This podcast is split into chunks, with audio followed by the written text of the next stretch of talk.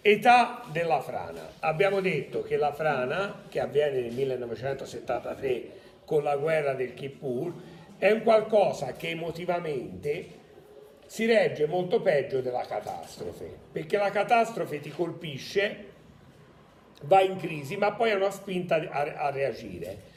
Dopo che hai avuto una spinta a reagire e hai sistemato, andare nella frana è pericolosissimo. L'età della frana, decenni di crisi, il primo capitolo dell'età della frana, 14 breve, è appunto decenni di crisi, che sono decenni di crisi che avvengono dopo il 1973, dopo la guerra del Kippur.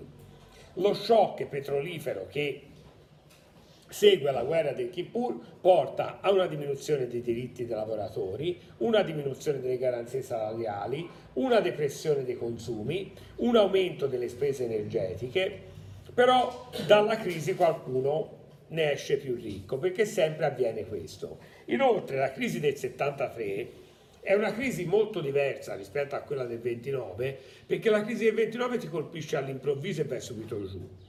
La crisi del 73, siccome era stata una crescita enorme, quella dal 45 al 73, porta a una crisi lentissima, no? molto lenta ma inesorabile. Quella del 2008, Hobsbawm l'ha analizzata eh, in questo eh, libro perché è un libro che viene prima, ma molti la collegano alla crisi del 73, cioè un continuo, sono 35 anni di crisi perpetua che proseguono anche dopo il 2008, ora siamo nel 2018, dal quale non usciamo più. Mentre la crisi del 29 ha provocato una reazione, che poi ha prodotto anche cose terribili, tipo la seconda guerra mondiale, ma da lì è partito un rilancio economico, questa crisi è una crisi che non sappiamo gestire, perché è stata molto più lenta, Qualcuno la conosceva già e ha approfittato della crisi. Nuovo capitolo.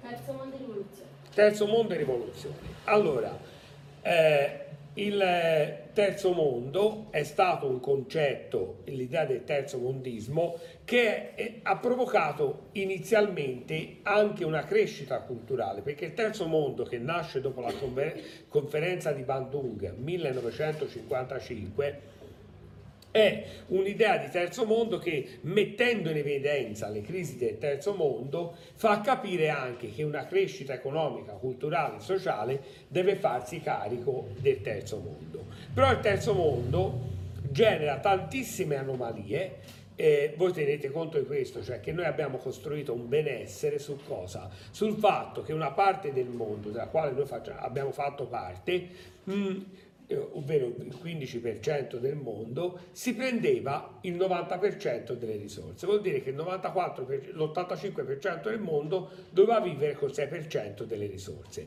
Questo era impossibile e genera un'idea di rivoluzione. Il terzo mondo entra in una rivoluzione, in una ribellione contro i sistemi che l'hanno affamato, però state bene attenti, è una rivoluzione anche questa pilotata, perché poi qualcuno fa leva sulla fame, fa ribellare, ma per produrre altra fame. Quindi abbiamo i signori della guerra che in Liberia e in altre zone dell'Africa generano una situazione peggiore spingendo il popolo alla rivoluzione. Altro capitolo? Fine del socialismo. Capitolo 16, fine del socialismo. Eh, il mondo ha avuto un'età dell'oro anche perché c'era concorrenza, è un concetto liberista, però è avvenuto questo, cioè il mondo capitalistico non poteva far star male gli operai, non poteva far star male le classi sociali più deboli e farle vivere nello sfruttamento, perché questo avrebbe dimostrato che il modello alternativo a quello comunista poteva funzionare meglio. Ma una volta che è finito il socialismo, e il socialismo finisce quando Gorbaciov ne tocca alcuni elementi, Gorbaciov eh, va a tentare di democratizzare un processo, di pro far progredire un processo, questo processo non regge questo tipo di cambiamenti, questi cambiamenti vengono anche pilotati dall'esterno e la fine del socialismo fa sì che il capitalismo rimanga l'unica possibilità. Essendo l'unica possibilità che non ha concorrenza, Il capitalismo mostra tutta la sua parte più spietata e contribuisce alla frana, anche perché, come vi dicevo prima, dalla crisi, se si è spietati, si può guadagnare molto. E c'è una parte, piccola parte del mondo che si è arricchita con la crisi. Oggi 20 persone controllano l'80% dell'economia mondiale. Quindi un mondo assolutamente ingiusto. Prego. Morte dell'avanguardia. Allora, Anche dopo il 1950. l'arte tra il 1900 e il 1950 ha cambiato molto. È diventata tutta un'altra cosa. Voi pensate il cinema. Cos'è stato il cinema? La narrazione come cambia? Non devo più leggere un libro, non mi devono raccontare una storia, vado al cinema e vedo la storia. Cambia la pittura. Mademoiselle d'Avignon di Picasso introduce il cubismo, la metafisica di De Chirico, il sur- surrealismo di Dalì, cioè l'arte ha sperimentato tutto ciò che era sperimentale, sperimentabile, Bauhaus, il dadaismo. Dopo il 1950, cosa si può sperimentare di nuovo? O si ha la forza di far diventare arte la televisione, ma questa forza non si ha, la televisione rimane un elemento di intrattenimento, o non esiste uno strumento che possa sconvolgere. Pirandello, quando presenta sei personaggi in cerca d'autore e gli attori entrano dalla platea, il pubblico si alza e dice questo non è teatro, perché è sconvolgente. Oggi voi venite a vedere il mio spettacolo, giovedì, vi anticipo, gli attori verranno dalla platea, nessuno di voi si sconvolge.